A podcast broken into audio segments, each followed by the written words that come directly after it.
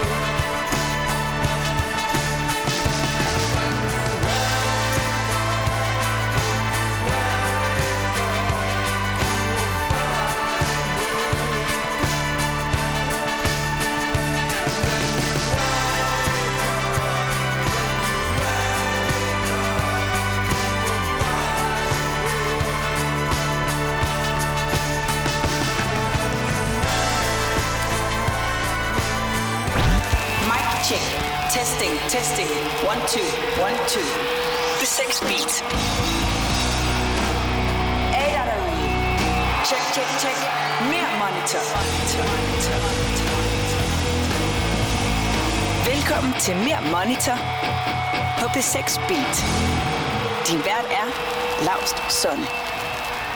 Sidste gang jeg var pivstiv på en scene, det var i 2010, hvor DRD skulle spille en kæmpestor svensk festival, som hedder Peace and Love. Vi var taget afsted tidlig fredag morgen til Stockholm, øh, og jeg havde været på Roskilde Festival om torsdagen, og havde drukket totalt igennem hele natten, så jeg havde mega tømmermænd. Øh, men altså, vi var kommet til Stockholm, og det vi så skulle, det var, at vi skulle have en, tage et tog fra Stockholm videre op mod, øh, til Nordsverige i 4-5 timer. Og det var en rigtig, rigtig glohed sommerdag. Og vi sidder i det der tog, og vi keder os af helvede til, og vi sveder, og det er bare ikke særlig sjovt. Så mig og en anden fra bandet, vi finder spisevognen. Og vi tænker, hvis de har et lille glas vin, så gør det da ikke det. Altså, det vil være okay. Nogle gange med, med et glas vin oven på en tømmermand, det kan være meget godt, ikke? Så vi sætter os ind der, og de har sådan nogle små 25 cl flasker. Og der er altså fart på dem, skulle jeg sige. De ryger ret hurtigt. Og vi hygger os, og det er dejligt. Øh, pludselig stopper toget og holder stille i rigtig, rigtig lang tid. Og vi tænker ikke så meget over det. Vi drikker lidt videre, og vi hygger. Men det bliver altså bare holdende, det tog der. Og vi får så at vide, at det simpelthen er så varmt, at skinnerne har udvidet sig, så toget kan ikke køre videre. Så vi holder stille og stille og stille og stille, og vi drikker og drikker og drikker og drikker. Og det, vi tænker, for der er lang tid til, vi skal spille. Vi skal først spille kl. 1.30, så det skal nok gå. Vi bliver så hentet af festivalen i en festivalbil og bliver kørt det sidste stykke op til festivalen. Og så, øhm, da vi kommer der, kan jeg godt mærke, okay, jeg er faktisk blevet alt, alt, alt for fuld til det her. Det, det er cool. Jeg skynder mig at lægge mig ned på en sofa i backstage-rummet og falder i søvn med det samme. Og så bliver jeg pludselig vækket. Meget hurtigt og meget højt og meget voldsomt, synes jeg. Siger, folk siger, der er kvarter til, vi skal spille, Lars. Du skal op, du skal have tøj på, du skal skifte. Nu, nu, nu, nu, nu, nu. Og jeg vælter op, og øh, jeg er fuldstændig rundt på gulvet. Jeg er totalt fuld stadigvæk. Jeg er helt søvndrukken, og jeg prøver at få mit tøj på, og jeg skal have min Indian monitor til at sidde i mit bælte og op bag ryggen, og det kører slet ikke. Og vi vælter op på scenen, og jeg kan bare mærke, at det her det er bare det er slet ikke i orden. Jeg har ingen jordforbindelse overhovedet. Jeg begynder at spille, og jeg kan ikke mærke, om jeg spiller for langsomt, spiller for hurtigt, spiller for højt, spiller for lavt. Løber jeg i tempo, eller falder jeg i tempo? Og jeg kigger over på min øh, partner in crime på banen, som også har drukket alt for meget vin. Og han står bare og filer på sit instrument og kigger helt dødt ned i jorden. Han er overhovedet heller ikke klar. Og jeg laver sådan nogle dødsfils på trommerne, hvor jeg bare lukker øjnene og bare slår alt, hvad jeg kan, så hurtigt jeg kan. Og så håber jeg, at jeg rammer bækkenet på et. Altså, det er ligesom, det er det, jeg kan. Og konklusionen er, at vi bare spiller rigtig dårligt. Der er 20.000 mennesker, og vi spiller bare helvede til, og det ender med at være en rigtig lortekoncert. Og vi skuffer hinanden, vi skuffer vores crew, og vi skuffer publikum. Så da vi kommer ned øh, backstage bagefter, så er der bare fuldstændig død stille. Og ikke den der med, ah, det var fedt at spille, lad os lige, lad os lige få ro på. Mere den der med, kæft, hvor var det dårligt. Kæft, hvor var det bare noget lort. Og hold kæft, hvor må det aldrig ske igen, det der. Og det er vi så enige om. Og så går vi på en ordentlig druktur for at drukne vores sover. Her er Mere Monitor på B6 Beat.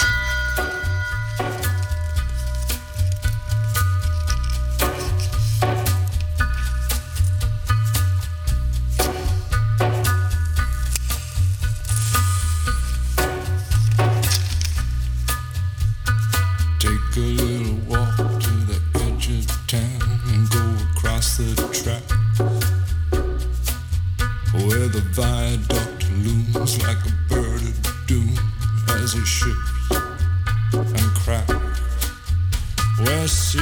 line.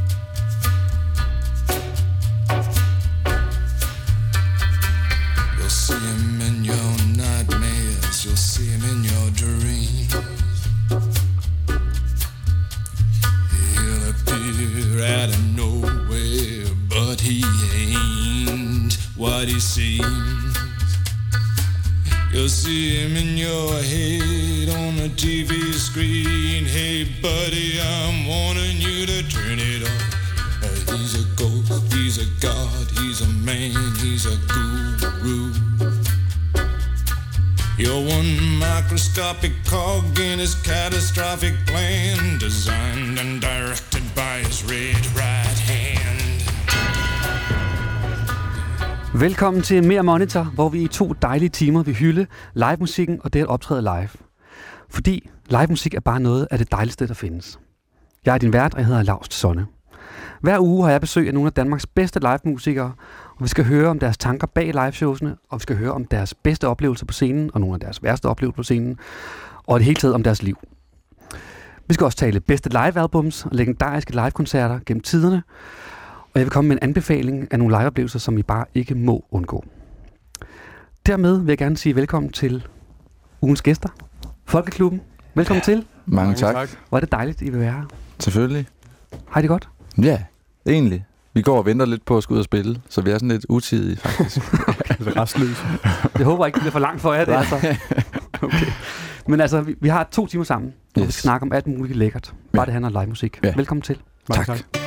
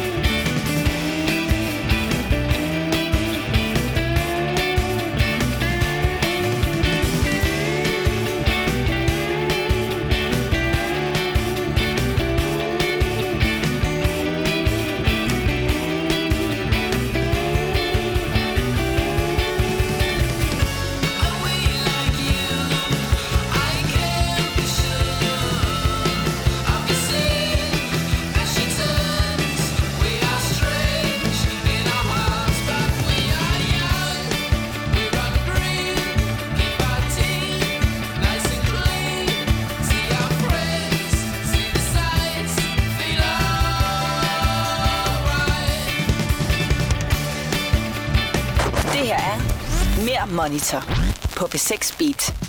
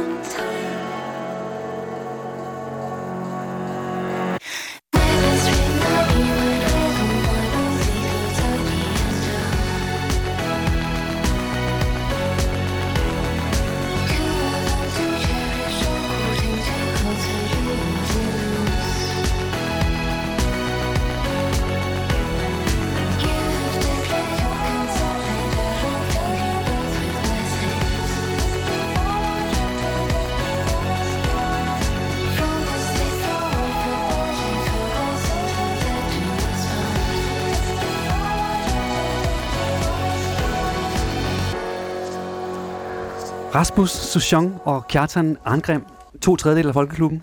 De yes. er Yes. mine gæster i dag. Ja. Velkommen til. Tak. Tak. Det er så dejligt, I er her. Dejligt at være her. I er jo øh, landets travleste trio. Ja, det er der nogen, der siger. Hvis, det, vi siger det i hvert fald selv. Hvis ingen andre gør det. Det er godt. Øh, I har spillet sammen siden 2011. Ja. Og øh, jeg synes, det er, er pudsigt og lidt sjovt og lidt fantastisk, at det allerførste job, I spillede som Folkeklubben, det var din debutkoncert som sanger og performer ja. i det hele taget. Ja. Det er jo... Øh, der var været noget på spil der, tænker jeg. Ja, helt kan I, vildt. Kan I huske det? Kan I fortælle noget om det? Fuldstændig. Jeg synes, altså, det var meget spændende. Ja, men jeg tror, at de andre ikke rigtig troede på det. Altså, jeg tror, Rasmus, som sidder her, tænkte, at så grøn, så grøn kan man ikke være. Og jeg selv forberedte mig på den måde, at jeg spillede koncerten igennem for mig selv i et okay. øvelokale. Mange, mange gange dagene op til. Og øh, var meget, meget nervøs. Øhm, Og det er først meget senere, jeg har fundet ud af det. At, At- du stået og tørtrænet der. Ja. og så mødte vi op, det var i Folkets Park øh, på Nørrebro, hvor vi spillede på Pushernes Nåde foran ja, tre måbne indvandrerpiger, som stod med, med korslagte arme og virkelig undrede sig, tror jeg. Ja. Men, men der var egentlig en god energi i det, og en god nerve i det. Vi spillede utrolig langsomt, har vi efterfølgende konstateret på de optagelser. Der findes derfra. Okay. Men øh, i virkeligheden synes jeg ikke, at øh, den koncert adskiller sig specielt meget fra den store scene på Northside her i sommer. Ja, altså, det var egentlig det samme, vi gik ind til, og den samme energi, også imellem. Så var der alt andet er bare vokset. Altså, du spillede på din mors rejsekuffert, og jeg stod med en akustisk guitar, og det gjorde den anden Rasmus også. Altså, det var meget, det var meget skrabet, og vi havde øvet en, altså, sammen havde vi øvet én gang.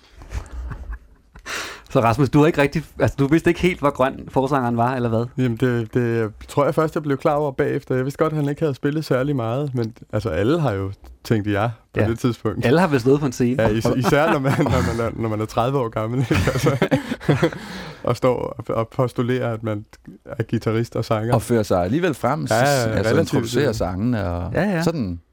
Og hvordan føles det så at stå derop? Jamen, det føltes især, fordi jeg ret hurtigt i, i koncerten opdagede, at Kjartan jo befandt sig godt på en scene. Og, Det var et øh, naturtalent, simpelthen. Ja, det må det være. Det ved jeg I hvert fald på, på entertain-fronten, så kan vi diskutere, vi kan diskutere kvaliteten af rytmegitaren, som så Ja, ja, dog okay. er blevet væsentligt bedre. Men det var, det, det, var også sådan. den, det var ved den lejlighed, vi fik vores navn, fordi vi havde, vi havde lige mødt hinanden. Mm. til den øver der. Øhm, altså, vi havde så mødtes til nogle fester og sådan noget, men vi havde ikke sådan professionelt, eller hvis man kan kalde det det. Vi, altså, første gang vi satte os sammen i det øvelokale, det var første gang, vi ligesom var sammen uden at drikke øl, og hvem er du, og hej med dig. Og så skulle vi jo have et navn, fordi nu havde vi fået booket en koncert. Ja. Og så havde jeg lige købt en plade i Dansk Kvæt, som hed En Aften i Folkeklubben. Okay.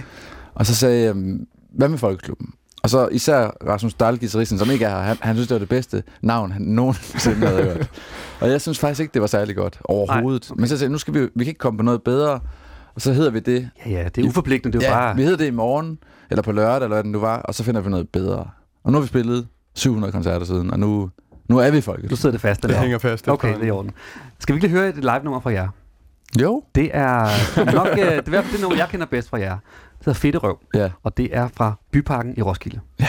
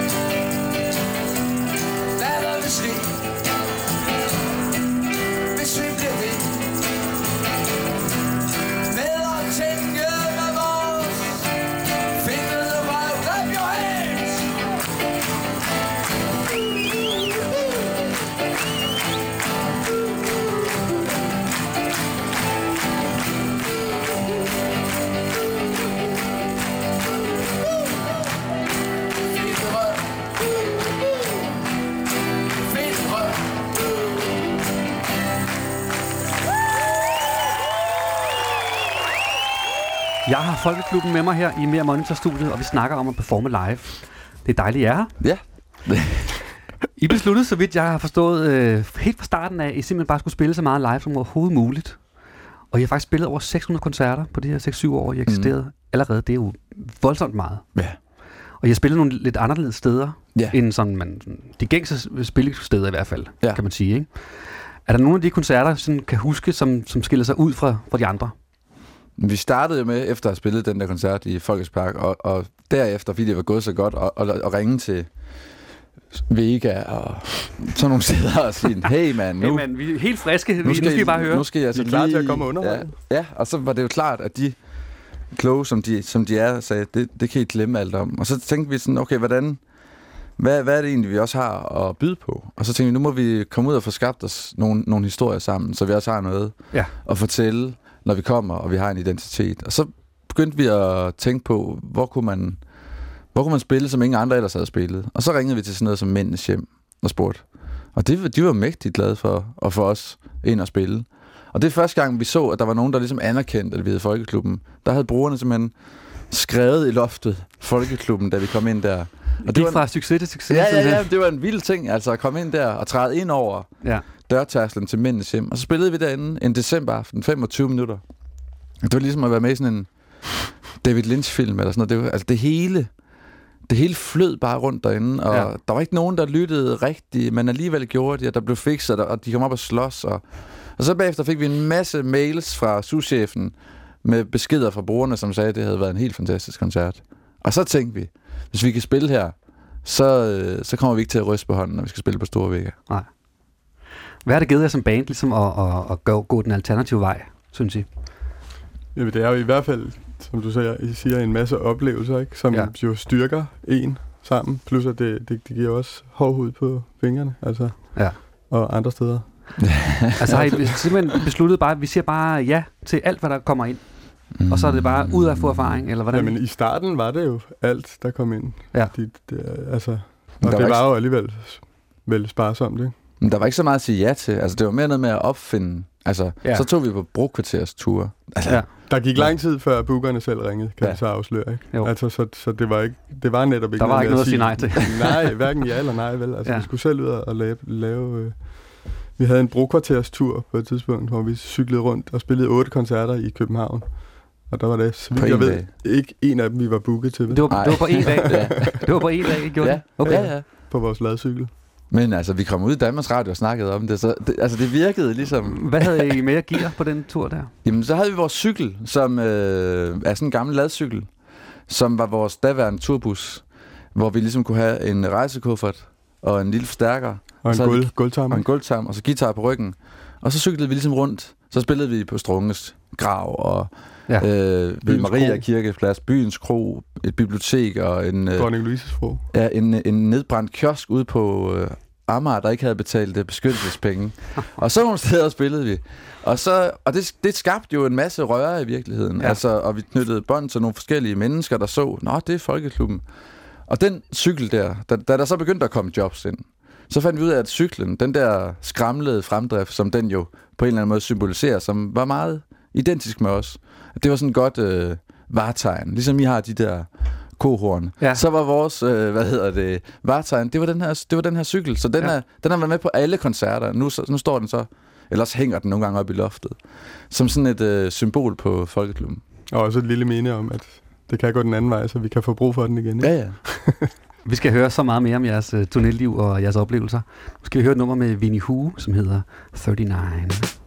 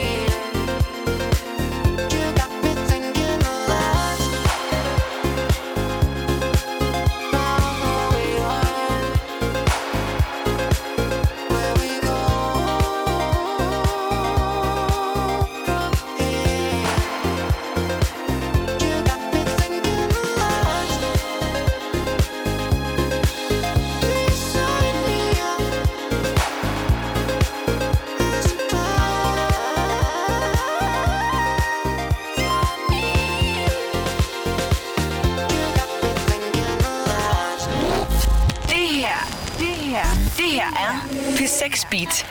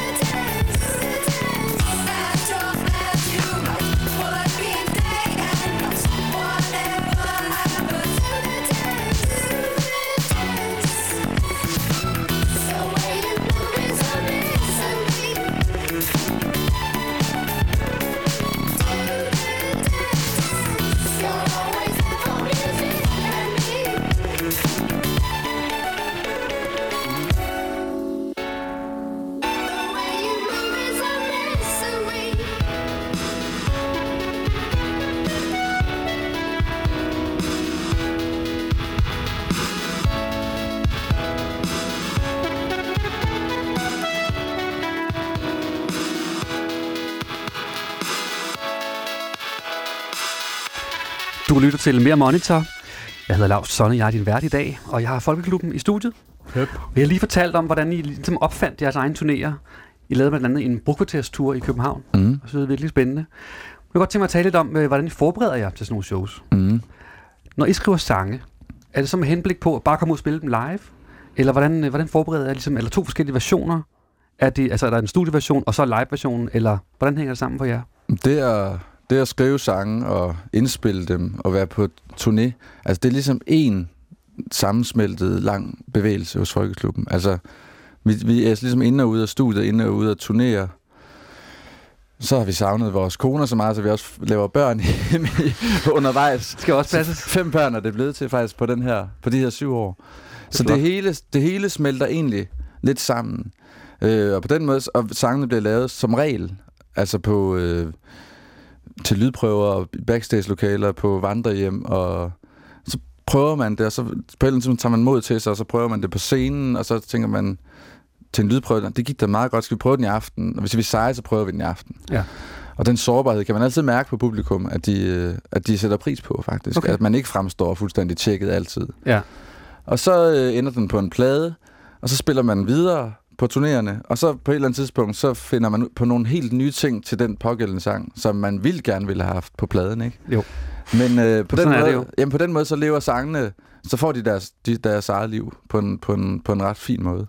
Så I forbereder egentlig ikke jeres live shows på den måde. Nu går vi i øvelokalet, og, og nu skal vi øve en måned, og så skal vi ud og spille. Nej. Det er sådan en lang glidende bevægelse, kan Ja, det er det faktisk. Ja. Jeg har nogle gange, når vi har været i studie, haft lidt, øh, altså efterfølgende, når vi så skal spille tur, haft det problem, at, at jeg har en højre fod til en stor trum, og en venstre hånd til en lille trum, og så skal jeg spille både bas og, og keyboard med den højre hånd. Sådan er det. Så, så, Sådan er så, det. så, det. så der er en lille udfordring i, Op i gear! ja. i at lige få det til at lykkes, når vi Og det gør du vel bare det. så. Ja, det tager lidt tid, men altså, det gør jeg bare. Okay. Lad os bare sige det. Det lyder meget fedt. Det gør det bare. Altså nu snakkede vi lige i pausen om noget om Hirtals Kro. Ja. Jeg er så lige at fortælle lytteren. Det, det var sådan en sjov historie. Det er fordi, vi har lavet en plade, vores anden plade, Danmarks Film. Og hver gang vi har lavet plader i Folkeklubben, så har vi været sikre på, at ved udgivelsen, så ville nationen lægge sig ned i taknemmelighed og eufori. og det er heldigvis jo ikke sket, fordi øh, man skal passe på, hvad man ønsker sig. Og så får man lov til at tage de der lange omveje. Ja. Og øh, da vi så havde lavet Danmarks Film, så skete der heller ikke rigtig noget. Vi havde, vi havde lavet en udgivelsesplan øh, om, at vi skulle, vi skulle udgive pladen, og så skulle vi tage på release togtur fra Esbjerg til Tønder. Det var for ligesom Så- at skalere brugkvartersturen Ja, lidt så op. spillede vi Ja. ja. i toget og på perronen og sådan noget, og Ja. TV-avisen havde sagt, at det ville komme, men så var der ministerrokade samme dag, så de kom ingen vegne, og Nej. så stod vi der alene igen. Skønt. Spillede, og det gik fint. Og så sagde vi, hvad gør vi så herefter? Men vi tager på en, en, en guldkantstur, det vil sige 44 koncerter på et forår, Okay. hvor vi spillede alle andre steder i København. Og det skulle så ende på Hirtshals Kro. Og det gjorde det også.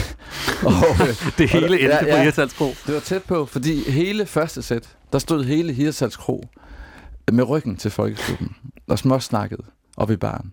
Og det var alligevel det var alligevel noget af det hårdeste, vi har været, vi har været udsat for. Det var ligesom Ja. sådan manddomsprøven. Og så gik vi ud i pausen ude, ude bagved i sådan en lille stue, og så sagde vi nu, nu slår vi dem kraftet med ihjel. Ja, fordi ellers var vi selv blevet Ellers var vi ihjel. ikke? Altså, og så gjorde vi det. Og så øh, var, var der total forbrødring, og det er nogle af vores øh, meget gode venner nu. Fantastisk. Ja. Lad os noget mere musik.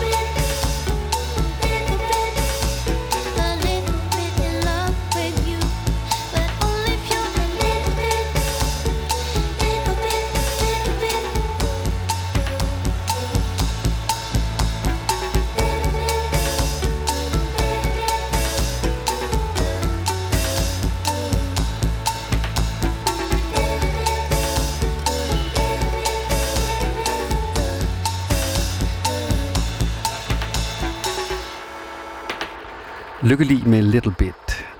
Folkeklubben, det er jo på øh, mange måder et relativt ung band. Hvis man sammenligner med, med mit band, det er, det, det er jo altså 35 år gammelt næsten, ikke? Ja.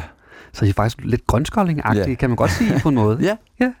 Det tager vi til os. Men øh, trods alt har I jo haft et par år til at udvikle jer. Ja. Altså, øh, hvordan, øh, på hvilke områder synes I har udviklet jer mest? Mm. I forhold til at spille live, tænker jeg. Altså, rytmegitarristen er blevet væsentligt mere steady, Det er mig. Det er dig. det er Kjartan. og Ja. ja. det er sjældent, jeg siger det, så du lapper i det. Ja, nu tager jeg det til mig. Der Ja. kom den endelige ros ja. efter syv år. Efter syv år. Den var det hele værd at gå ud fra. Ja. Altså, vi har jo lært at spille, ikke? Altså, Ja. ja. virkelig. Det må man jo sige. Det var også en del af det med at ud og spille, ud og spille, ud og spille, ja. Ja, simpelthen, ja. ja. skal blive bedre. det er da en kunstart at kunne spille live og kunne Det må man sige. vende Hirsals Kro og sådan nogle ting. Altså, Ja. ja. det, det gør man kun, hvis man har ben. Og en ting er det spillemæssige, men det er jo også viljens akt, ikke? Som i, øh, altså hvis man vil publikum noget, så er man jo også nødt til at være til stede, og t- så betyder det måske nogle gange mindre egentlig, hvor teknisk dygtig eller øh, manglende dygtighed man besidder, ikke? Man kan vel også være mere nærværende, hvis man har styr på det, man laver Ja. i forvejen. Så man ikke hele tiden skal stå, er det hvad A eller er det C? Præcis. Du ved, så kan man være mere udadvendt, tænker jeg. Ja, altså vi spillede her i foråret nogle koncerter, en turné, og så lige blev jeg jo helt utrolig syg. En eller anden forgiftning af en art. Altså sådan, jeg var omkring et hospital. Okay. Og så, man aflyser jo aldrig i den her branche. Men vi måtte aflyse en koncert, det var frygteligt for os. Men det var meget sjovt, da vi, så, vi spillede sådan en masse koncerter alligevel, hvor man ligesom lignede, jeg lignede kraftet med Karen Bliksen på scenen. og så fandt man ud af, at indtil da, der havde jeg forberedt mig enormt meget, og også prøvet hele tiden at sige noget, forberede noget rigtig genialt at sige. Men så var det ligesom så sløj, så det kunne jeg ikke rigtig gøre.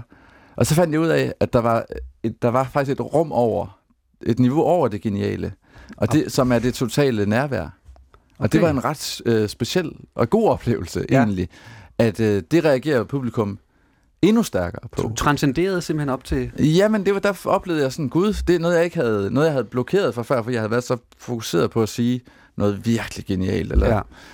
I har aldrig spillet bedre, sagde folk i Ja, ja, den jo, periode, da du Ja. var syg. Det var fedt. Så det var egentlig ret, øh, det, var en, det, var en, det var en god oplevelse Ja. at, at få, altså at få, der var, der var flere niveauer.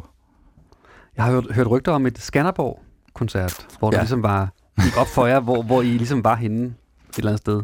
Ja, altså så har det jo været brokvarterstours og herberger og alt sådan noget mystik, og vi spillede jo ligesom, målet fra, fra starten med Folkeklubben har været faktisk, i sådan totalt storhedsvandvid, det skulle, det skulle være på de største scener. Det, er, Ja. ja. altså, det kan vi lige så godt sige. og så endelig var det lykkedes at komme på bøgescenen på Skanderborg. Selvfølgelig en tidlig åbnertid og sådan noget, men det er lige meget. Ja. Og vi skulle ned og lave noget, en radiointerview, og på det tidspunkt, der rejste vi rundt med nettoposer og oldeforældres gamle rejsekufferter, og var på alle måder et, ja, nogle grønskoldninger. Men det blev sådan helt klart for os, at vi måske på en eller anden måde var havnet sådan, som Jeppe i Baronens seng, da vi kom gående hen over bøgeskoven der, der var ligesom lukket for folk. Og så kunne vi se på bøgescenen, at øh, Just, Rasmus' far og onkel, som var vores roadies, de rendte rundt som sådan nogle høns uden hoveder, og prøvede at stille en scene op, og mens det der Bøgeskovs øh, crew, som var vant til D&D og Prince, og hvem fanden der kan spille, de bare var sådan rystet. Altså. Hvad fanden sker der? Og der tænkte vi, okay, der er nok et stykke vej op til stjernerne, og det var det også. Men I klarede den. Vi klarede den. Det er noget med jeres far, han er med nu så, eller hvad? Hvad var det? Jamen altså, så havde vi jo Rasmus' onkel som chauffør. 300 koncerter rundt i hele landet. Øh, og han var dialysepatient, så vi havde halvdelen af bussen, bussen var fyldt med musikgear, og den anden halvdel var fyldt med dialysevæske, som væltede ud, hver gang vi åbnede den der bus. Til stor forundring for de der Og han- crew, scene-crew igen. Men han, han var gammel, hvad hedder det, chauffør i, øh, i København, buschauffør. HT. HT, ja, i HT. 70'erne. Og han kunne køre en, en bus, en turbus, så steady, at man kunne have 10 fadøl stående hen over den jyske højde ryg, og der blev ikke spildt. Sådan. Men, men han døde desværre her i Nå. øh, februar, øh, efter at have fået sin anden ungdom som, som øh, tourguide og chauffør for Folkeklubben. Så, øh, så ham øh, sender vi mange, mange kærlige tanker, og han er så blevet afløst af Rasmus Dals, guitaristens far, en svært ADHD-ramt, nu pensioneret skoleinspektør fra Tåsinge, som nu kører Folkeklubbens bus. ham sender vi også kærlige tanker. Det gør vi. Nu skal der ske noget helt nyt gennem jeres live performance. Ja. For i marts, der skal I på en akustisk turné. Mm. Og hvad, hvad går det egentlig ud på? Ja, det må du sgu nok spørge om. Altså, vi, øh, der er jo, det hedder Folkeklubben, ikke? Og der er et element af folk, og der er et element af klub. Og klubelementer har vi ligesom gjort vores til med den her syntbass, som Rasmus spiller med sin højre hånd og prøver at fremhæve. Og nu er det blevet tid til for en stund at prøve det, det helt øh, folkemusikken af. Altså det element i navnet. Og det gør vi til syv koncerter rundt i landets største og fineste koncertsale, hvor vi jo egentlig ikke hører til. Men så har vi garderet os med nogle af nogle rigtig seje musikere. Nikolaj Busk fra Dreamer Circus, og så en kubansk percussionist, Johania Okay. Ramon. Ramon, Ja, og øhm, de skal prøve at redde os ud af det her. Det lyder rigtig Og spændende. vi må jo nok også erkende, at der var ikke så mange mennesker, der hørte os på den brokvarters tur der. Så dem, der ikke nåede det, har jo så chancen nu for at høre det i, i helt I akustisk. det oprindelige format. Yes. Ja. I forbindelse med den turné, så øh, har I optaget et nummer fra Koncerthuset, Mm. som hedder Blomsten og Vasen. Det synes jeg, vi skal høre nu. Yes. Det kommer her. Hej, bøj dig lidt Det er snart forbi Kys den vase du er blomsten i. Vi har kun en dag At leve. Så går du ud. Din hat er rød. Din duft er god. Jeg støtter din krop Mens jeg køler din fod. Vi har kun en dag at leve. Snart er den gået.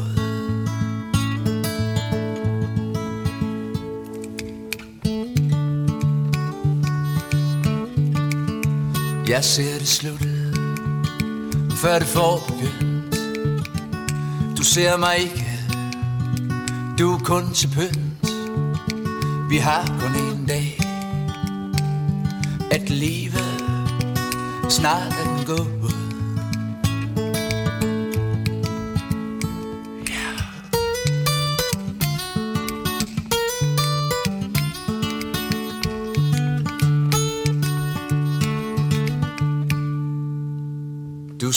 kommer en anden blomst.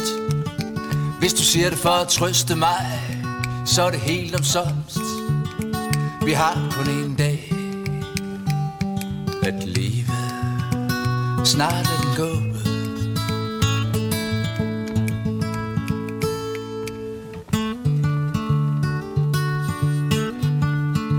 Hej, kys mig blidt? Det er snart forbi. Kys den vase Du var blomsten i. Vi har kun en dag At elske Og nu er den gået.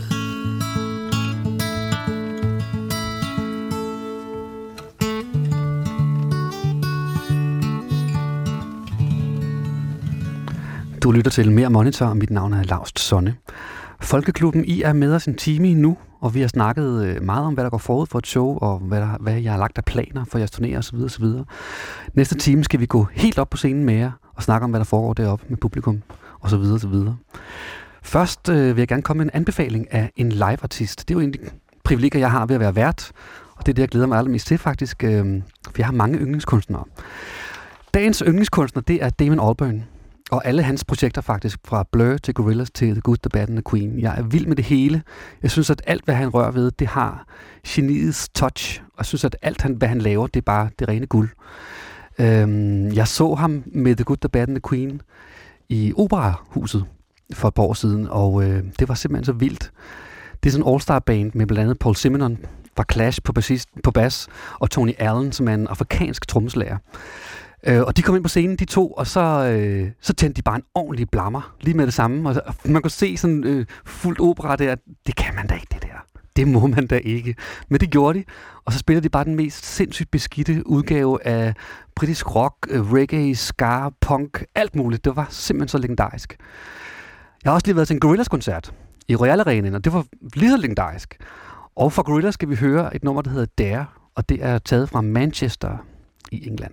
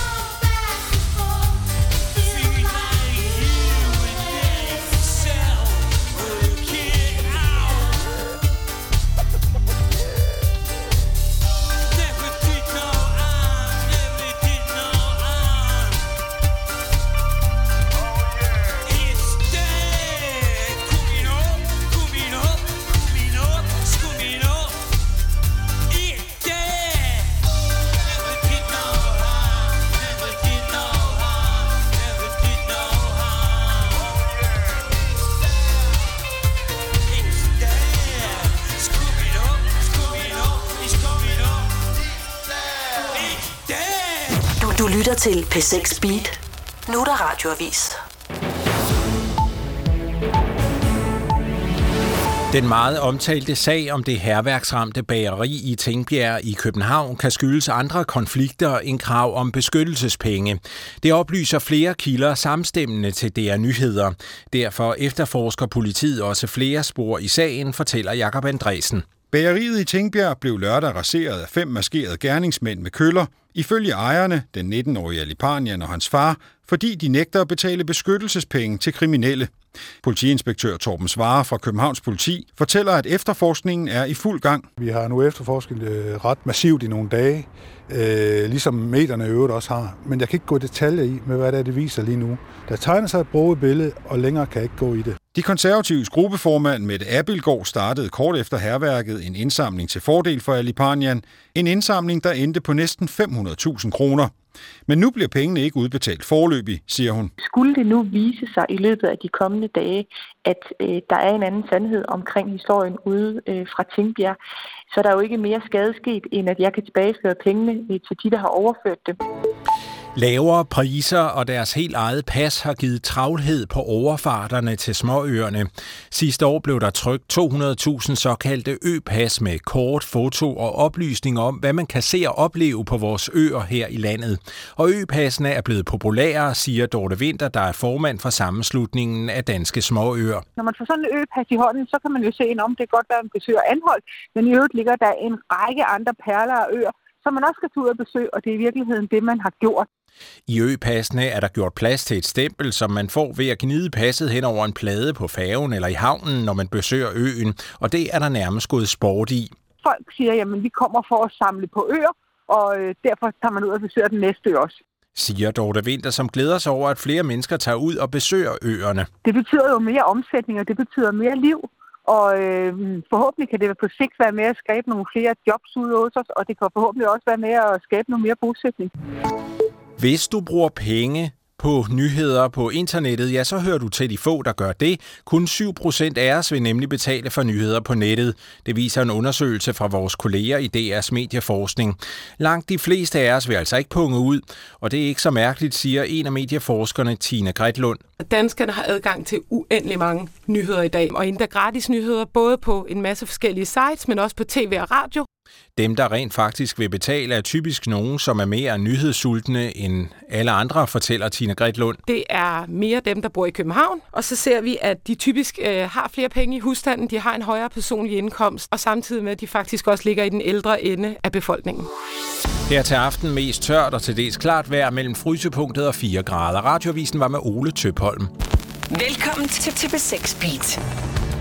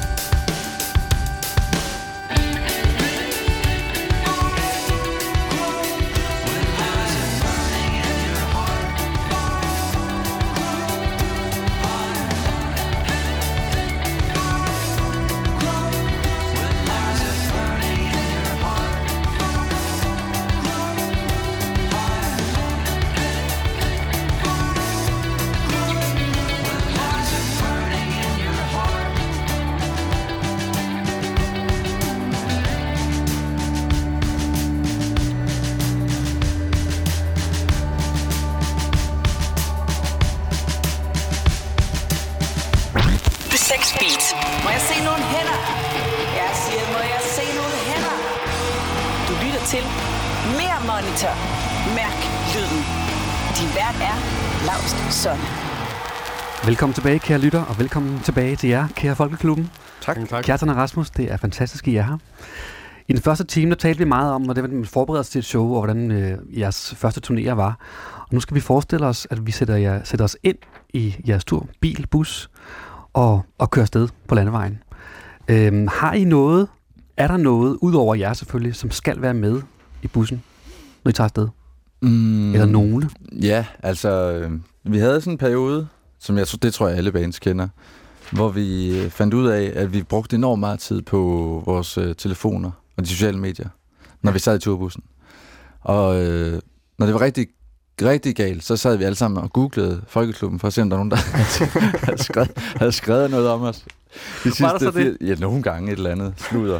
Ellers blev det en lortedag, hvis der Jamen, nogen, der- Ja, altså, og det, så lige så var det bare sådan, så kiggede vi op på hinanden og sagde, hvad fanden foregår der her? Altså, og vi kunne ligesom også se, at vi blev mindre produktive af det. Produktive på hvilken måde? Ja, så ved at skrive sange. Okay.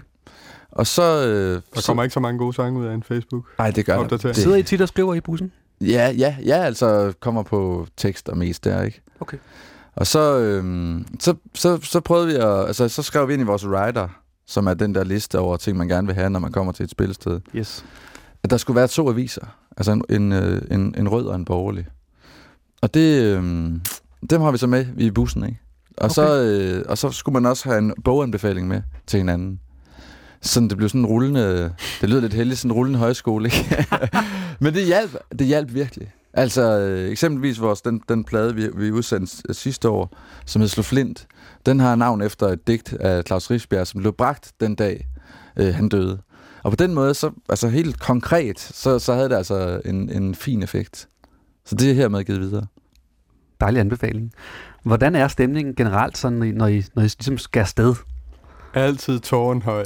Jamen, det, jamen, ja, men det er Sådan. den jo. Altså, vi, vi, er, vi er jo sammen om det hele, og der, det er sådan et, en, en tryg øh, bus at stige ombord i.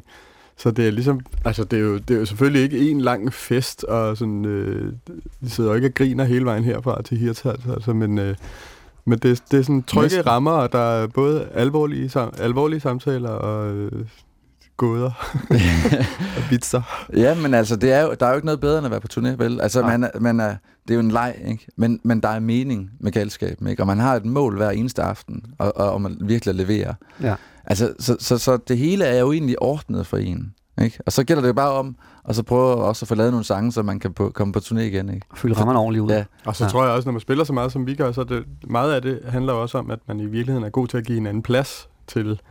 Altså, der kan godt være 40 km, hvor en sidder og løser en sudoku, og en anden sidder og læser en bog, og en tredje sidder og kigger ud af vinduet, og det er okay. Det er fint nok også. Ja, hvor jeg tror, hvis man spiller tre, tre koncerter om året, så tror jeg, det går meget op i at, at drikke sig ned og, og, og drille, altså sådan voksenmobning, eller, eller hele tiden at skulle grine Jo færre end ham, koncerter, jo mere druk. Er det du siger? Jeg ved det ikke. Nej. Jeg, jeg, jeg sidder bare og gisner. Vi skal høre et live-nummer mere med jer. Øh, det er fra Musik i Lejet i 2013. Det skulle være jeres første festivalsommer, og måske endda jeres første festivaljob overhovedet. Mm. Ja, en, en, en solskinsdag i lejet. Det er et nummer, der hedder For Pengene, og jeg, jeg så YouTube-videoen, det kan ja. Man så ikke se som lytter, men der var det bare altså, en legendarisk dejlig sommerdag i Danmark. De der dage, som findes, man tror det no, ikke nogen gange, men de findes faktisk i Danmark. Og Gerson, du står med solbriller på, og du har kort Første og sidste gang. Og, Første og sidste gang. og man kan bare mærke, at livet det er sgu bare dejligt. Ja. altså. Det kommer her for pengene.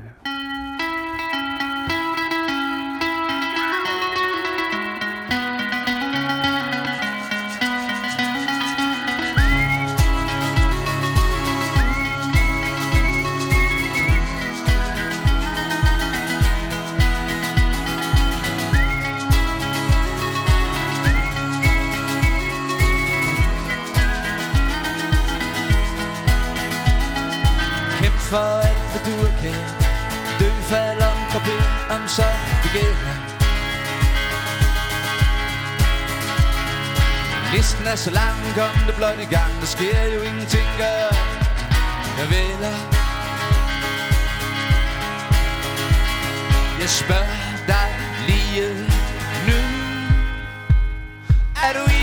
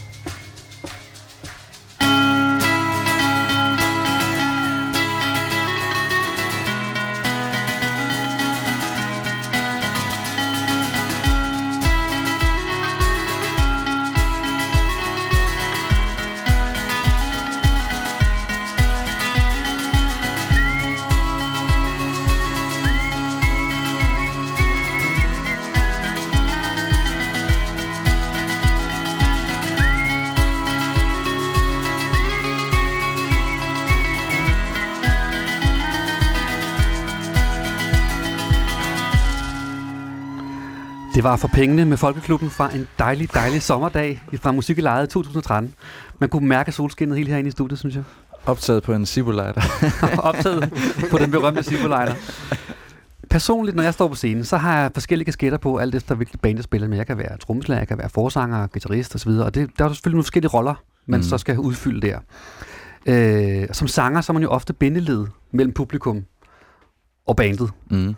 Og man er sådan en slags master of ceremony, kan man sige. Man kan sige, i forhold til D&D, så er Jesper ligesom bindeledet, og det er ham, der ligesom styrer slagets gang på en eller anden måde, men vi andre i bandet, vi har en fornemmelse, at det er altså ikke ham, der bestemmer.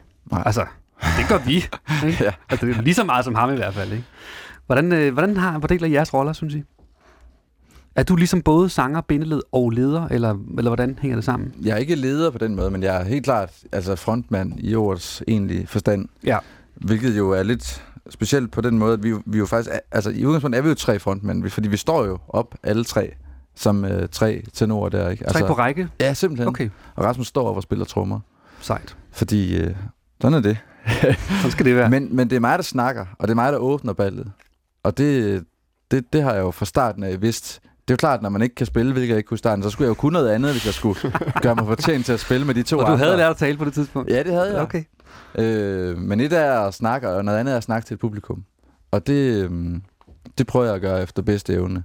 Og der er ligesom sådan, når en koncert åbner, så er der, der er sådan de første syv minutter, der er der, der, er der, der, er der, der, er der åbent på en måde. Så hvis du rammer, hvis du rammer aftenen, Ja. og, og det kan være noget, du siger, det kan også være en bevægelse, det kan være en måde, du sætter noget i gang på, så kan du få publikum altså så utrolig meget dig på, på, på ingen tid. Ja. Men du kan også miste det, og så skal du kæmpe første sæt igennem for, for ligesom at, at, at nå det samme. Og det er, det, det er kunsten at, at gribe det der rum og, og Ja. fylde det ordentligt ud. Er du meget øh, bevidst om den rolle, du har? Ja. Forbereder du dig? Ja, det vil jeg forberede mig. På hvilken måde? Jeg forbereder mig i turbussen på vej til, når vi triller afsted. Så for, tænker jeg sådan, oh, hvad, kunne være, hvad kunne være godt, og hvad kunne være overraskende at sige i aften. Dels i forhold til publikum, men lige så meget i forhold til de to gange Rasmus. Altså, det sjoveste er faktisk, hvis man kan overraske dem. Fordi det, det, det, det, selvom folk ikke ved, hvordan det overrasker dem, så smitter det fuldstændig af på dynamikken på scenen, og det vil, det vil også aflejre sig hos publikum. Rasmus, du er trommeslager. Mhm. Hvad synes du, din rolle, udover at være trommeslager, er på scenen? Øh, Er du gøjler, eller er du... Øh... Jeg tror, jeg er nok sådan en, øh, en, en musikalsk, øh, hvad skal man sige, politibetjent, det lyder så voldsomt. Jo, men, Men jeg, jeg tror, jeg sådan på rigtig mange måder holder fat i tøjlerne på, øh, på de to løse kanoner der. Og hvad er guitaristens rolle, Rasmus? Han Det er jo. også med en luskanon. altså, han er døv på det ene øre jo. Nå. det siger jeg altid, men det er han altså.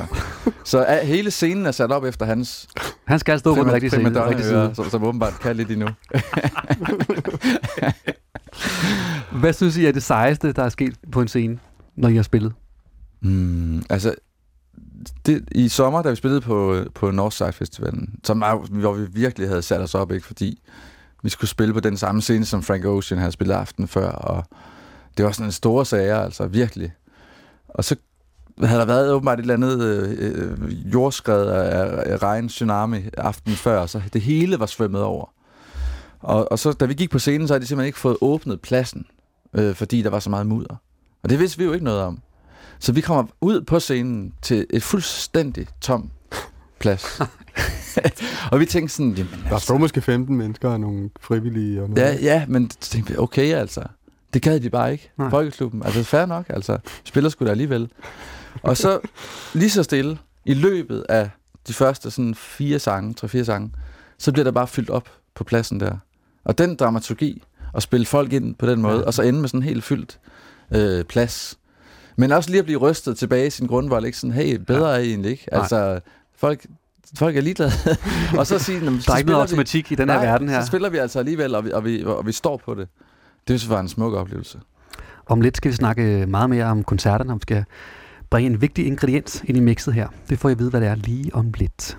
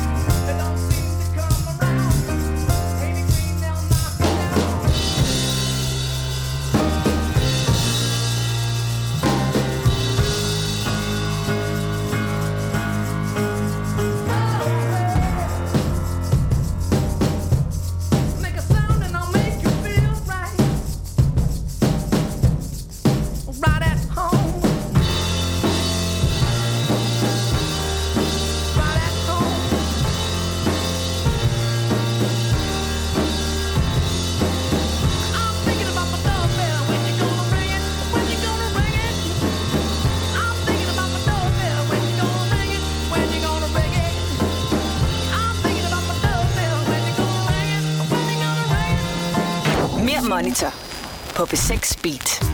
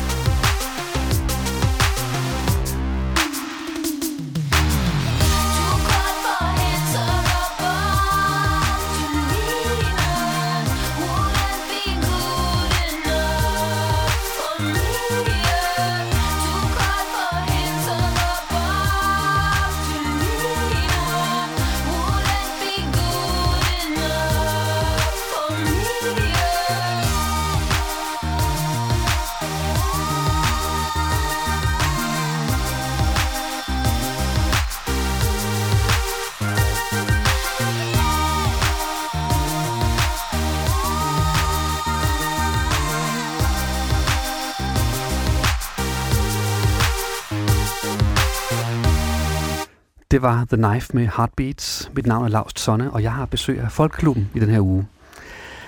Det er dejligt, jeg er her.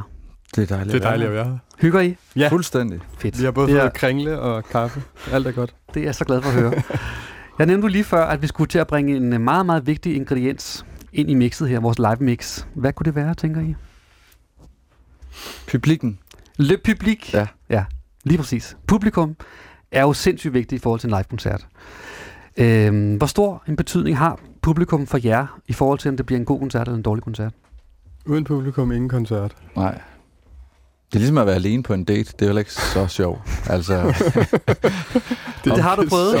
jeg har prøvet mange gange. Hvad hedder det? Nej, men øh, publikum har jo faktisk et, et ansvar. Øh, det er måske ikke lige så stort som, som orkestret, men de har et ansvar for at, at være åbne og nærværende jo. Og hvis de er det, og hvis bandet også er det, så kan man sammen skabe en stemning og skabe noget, som er meget større, end hver enkelt part kunne have skabt alene.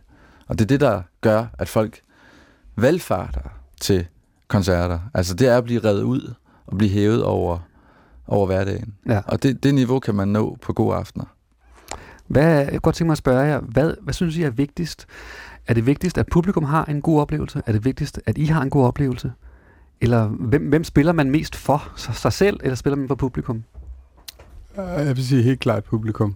Altså, jeg hader at øve, så, så det, det er sgu ikke for min egen skyld, altså. Det må jeg nok indrømme. Nej. Vi har ikke, har virkelig ikke øvet særlig meget. Nej, men, men så, som Kjartan siger, altså, det er jo, når, når det hele går op i en højere enhed, at man både selvfølgelig spiller for et betalende publikum, men også spiller, fordi man selv synes, det er skide sjovt. Det er jo der, det for alvor giver mening, ikke? Jo. Hvis nu øh, I står deroppe på scenen, og det ikke rigtig er en magisk aften, mm. hvad, hvad gør I så? Kjartan, har du et, som, som bindeled med publikum og musikerne, har du, en tackling har du, Rocky. har du sådan nogle, nogle, nogle feje tricks, du lige kan øh, smide ind? Men vi har, sådan, vi, har, vi har faktisk et begreb i Folkeklubben, som, som, som, hvor man ligesom uddeler, ikke en pokal, men så kan det kan være, at han får en øl eller et eller andet, som hedder, hvis man har lavet en Roy Keane, som var øh, defensiv midtbane på United, da det gik rigtig godt. Ja. Og der var det altid, hvis nu modstandholdet ligesom havde teten i en kamp, og, øh, og faktisk styrede spillet, så på et eller andet tidspunkt, så gik han ind, og så savede han deres profil midt over, midt på banen, Ja. og tog et gult kort, og demonstrerede ligesom for sit eget hold, nu er det fandme nok, og nu vender, nu vender vi det her. Ikke?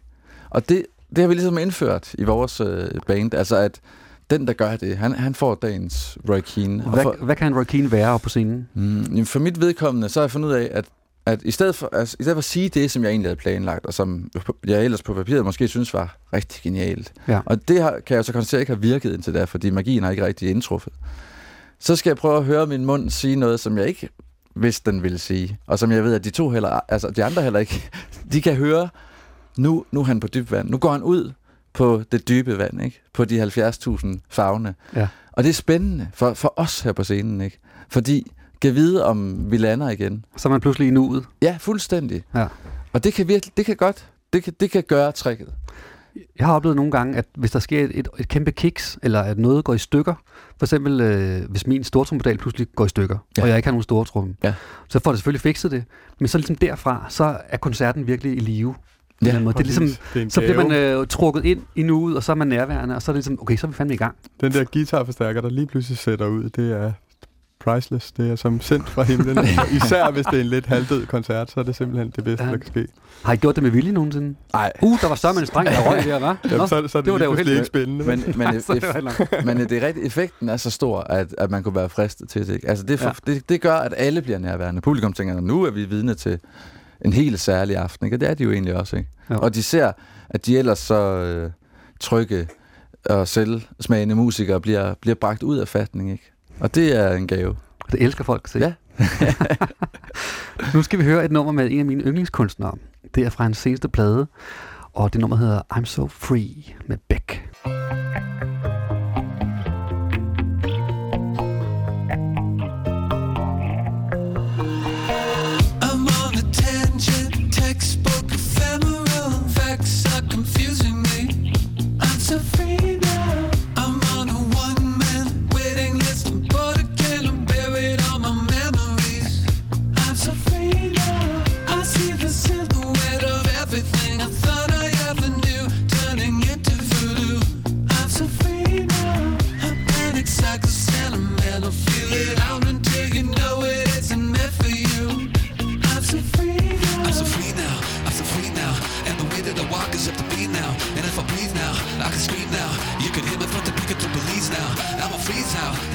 out. They never see that I got no need to bend my knees down. Heaven forbid I never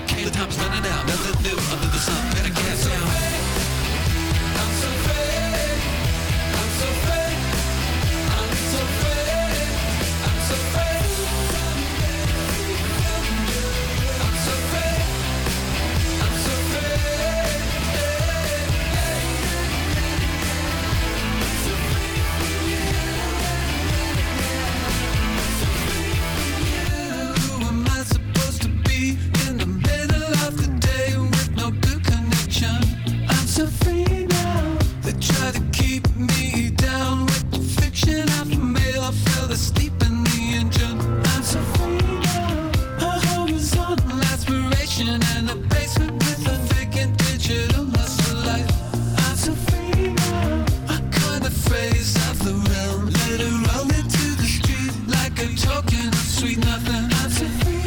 I'm so free now. I'm so free now. And the way that I walk is up to beat now. And if I breathe now, I can scream now. You can hear me from the pick to police now. I'm a freeze out. These enemies out. They never see that I got no need to bend my knees down. Heaven forbid I never came. The time's running out. Nothing new under the sun.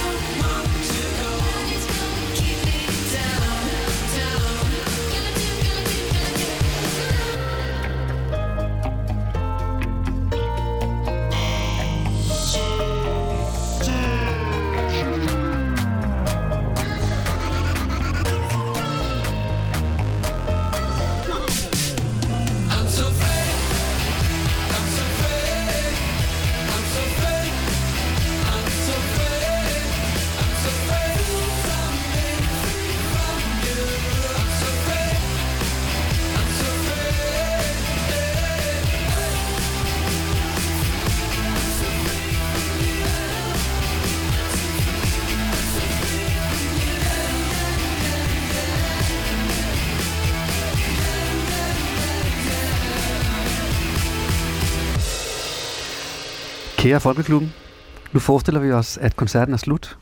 I går af scenen ned i backstage-rummet. Hvordan er følelsen i kroppen, når man går af scenen? Men vi går ikke ned i backstage-rummet. Gør I ikke? Nej. Hvad gør I så?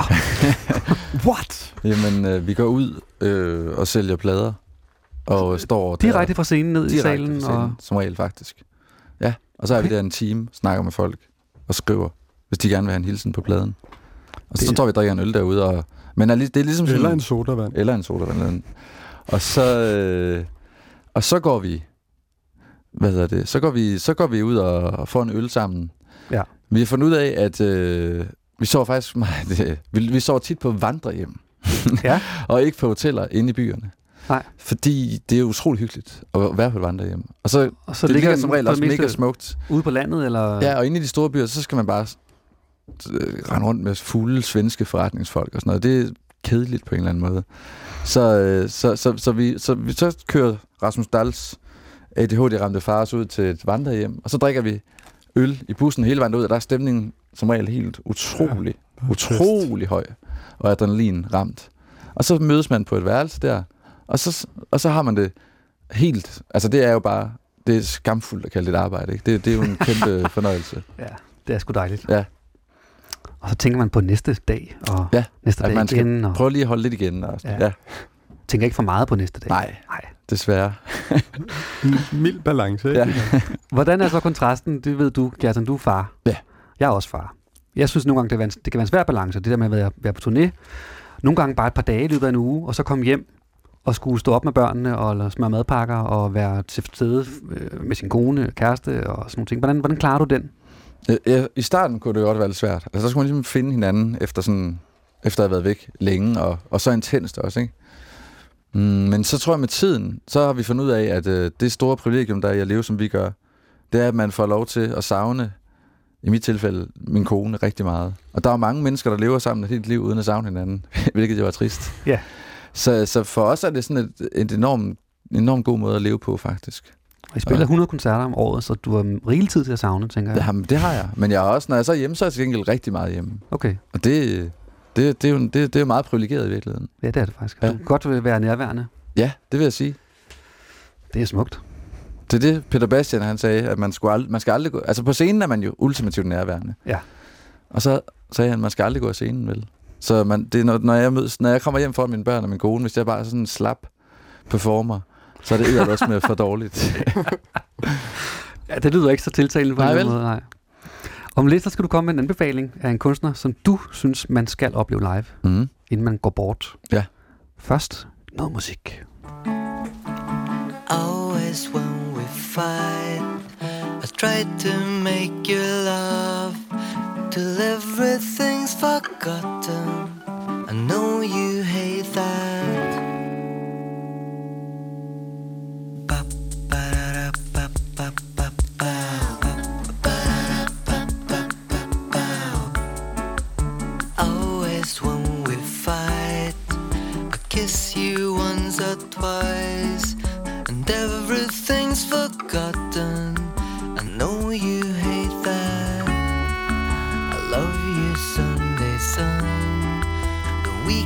ég bygg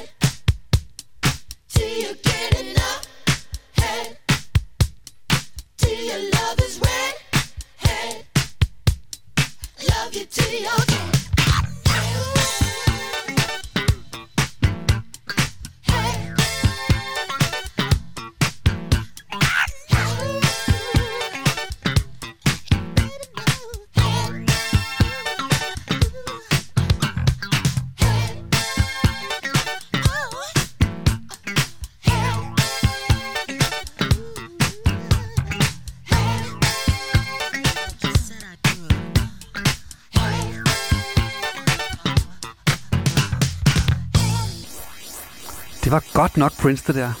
Og det var en gammel, gammel dreng fra 81, der hedder Head. Dejligt, dejligt nummer, synes jeg. Det lyder fedt. Ja. På på 6 beat ovenikøbet. Mere monitor. Kjartan, du har lovet mig, højt og Ja. heldigt, at du vil tage en anbefaling med Ja. i dag. Og det skal være en anbefaling af et band eller en kunstner, som du synes er helt fantastisk live, og som du virkelig synes, lytteren, vores lytter her, skal gå ind og se, inden Ja. han hun dør. Og det gælder et orkester, som ja, vi deler i hvert fald den her anbefaling, Rasmus og jeg. Jo. Vi har mødt dem på øh, Tønder Festival og spillet med dem. Og øh, de er folkemusikere i øh, ordets øh, bedste forstand. De hedder Dreamers Circus. Øh, jeg ved ikke, om der var mange, der kender dem. Jeg ved ikke, hvor meget de bliver spillet på P6. Det ved jeg faktisk heller ikke. Nej, måske ikke så meget i virkeligheden. Men øh, altså, de, de rejser jo hele verden rundt med det Okay. her, med deres egen musik her. Og øh, har lige spillet i Japan, kæmpe store koncertsal derovre, og øh, fuldstændig væltet det hele. Og øh, jamen, det er bare sådan en... Hvorfor er de så gode? Det, jamen, der, Det er musikere, der virkelig kan deres håndværk, altså Okay. i sådan en helt ekstrem grad. Okay. En violinist. antitesen til folk. ja, på, mange, på rigtig mange måder antitesen Ja. ja. til folkeklubben. Prøv at forklare, hvad det er. Altså. En violinist og en harmonikaspiller, og så en fyr, der spiller på sitar, som er sådan et folkestrenge instrument, guitaragtigt. Ja. Øh, og det gør de altså alle tre til perfektion. Og hvad skal vi høre med dem? Hvad den hedder? Ja. Vi, Ruben? kan, vi, nej, vi plejer at kalde den Waka Waka, det er derfor, vi har, som, som de selv på, påpeger, har vi øh, øgenavn til alle deres sange, og den her kalder vi Waka Waka. Så jeg tror, det er noget med Paris, et eller andet. ikke? Room in Paris, kan jeg ja, se her. lige præcis. Waka Waka. Den kommer her.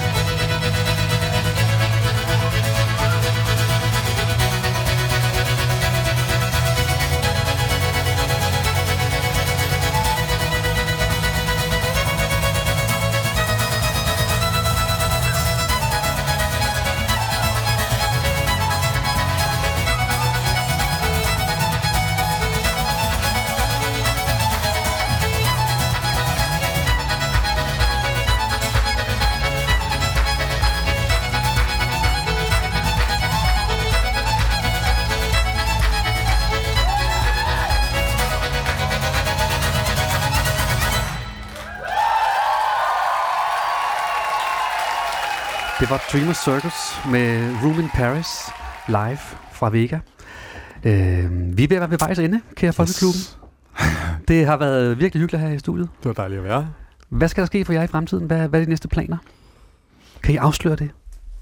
Må I det? Mm, Ja, ja, ja, vi skal på... Har I lyst til det? Vi har en ja. annonceret akustisk tur her i foråret. Den kan ja. vi ikke løbe fra. Nej, syv koncerter rundt i landet fra 16. marts i sådan en koncertsale. Altså, hvor vi jo ikke har prøvet... Det har vi, det har vi ikke været før. Nej. Og der skal vi kommer der igen. Så det bliver meget skægt. vi kommer tilbage i huset her også i den i den koncertsalen? forbindelse. Ja. Og så skal vi... På mandag skal vi i studiet. For Okay. første gang. Altså med en ny plade. Det bliver også meget skægt. Ah, nye sange skal Ja. indspilles. Simpelthen. Jamen, Så er der jo masser at se frem til. Fuldstændig. Fantastisk. Jeg skal lige høre dig, Gerson, fordi ja. Ja. den der t-shirt, du har på, Ja. den ser godt brugt og slidt ud. Der er lidt, der er lidt tusch. Ja. Øh, det er sådan en Triumph øh, motorcykel, der er på. En hvid t-shirt med, med blå skrift. Det er faktisk øh, et tilfælde, jeg har den på. Det var, det var egentlig bare lige, der stod og snakkede. Jeg kom i tanke om, at jeg faktisk er iført den t-shirt, som jeg spillede, tror jeg måske nærmest de første 300 koncerter i. Yes. Så det bærer den jo præg af, kan man sige. Altså, den lugter ikke. Det Nej, kan jeg gør afsløre den. Men den er også blevet... Den har fået rigeligt med rodalon Ja. ja. og klor gennem tiden. Det er pivfrægt. Hvordan er der at stå i sådan en Rodalon t-shirt og bare spille derudad? Jamen, Jeg har kun t- tøj, som jeg spiller i derhjemme, har jeg fundet ud af. Du har ikke, du, der bliver ikke syet et suit til Nej. en ny turné? Nej, det gør Nej. der egentlig ikke. Nej, okay. Det gør jeg jo tit. Jamen det, vil jeg, den, den tager jeg lige til mig, den ikke, der. syr det ikke selv, men får altid lavet noget nyt til en ny turné. Det, det skal ligesom til. Jamen, det gør vi også. Ja. Altså, men vi har ikke lige fået nogen til sygt endnu, men det, det må være next level. I har også eksisteret i 35 år, ikke? Ja, kan man sige. Så øh, Jeg har gerne en ny øh, jakke til, Ja, ja, til hver tur. Okay. Det Det er jeg det også. Ja, det, har det og faktisk. ny hat. Trommeslager, de er altid mere... Der er altid lidt mere lir. Prøv lige at høre. Tusind tak, fordi I kom. Det har været en Tak, fornøjelse. det var en fornøjelse. Vi skal til at runde af. Øh, tak fordi du lyttede med, kære lytter. Programmet hedder Mere Monitor. Jeg hedder Lars Sonne, og vi ses og høres forhåbentlig næste uge. Tusind tak.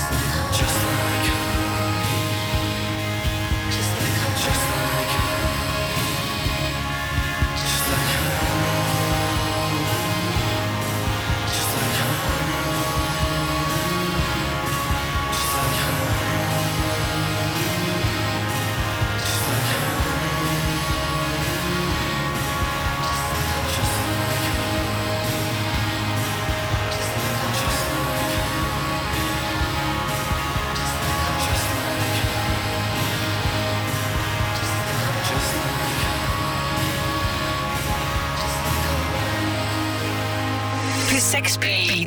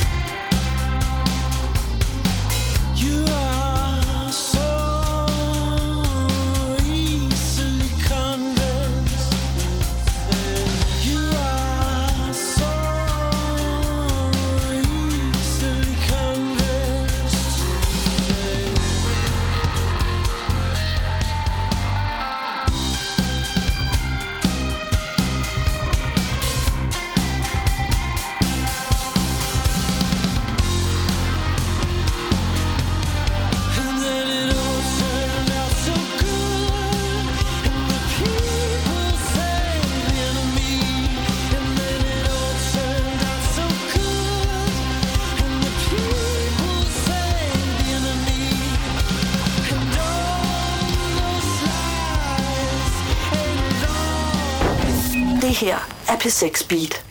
Her er radioavisen.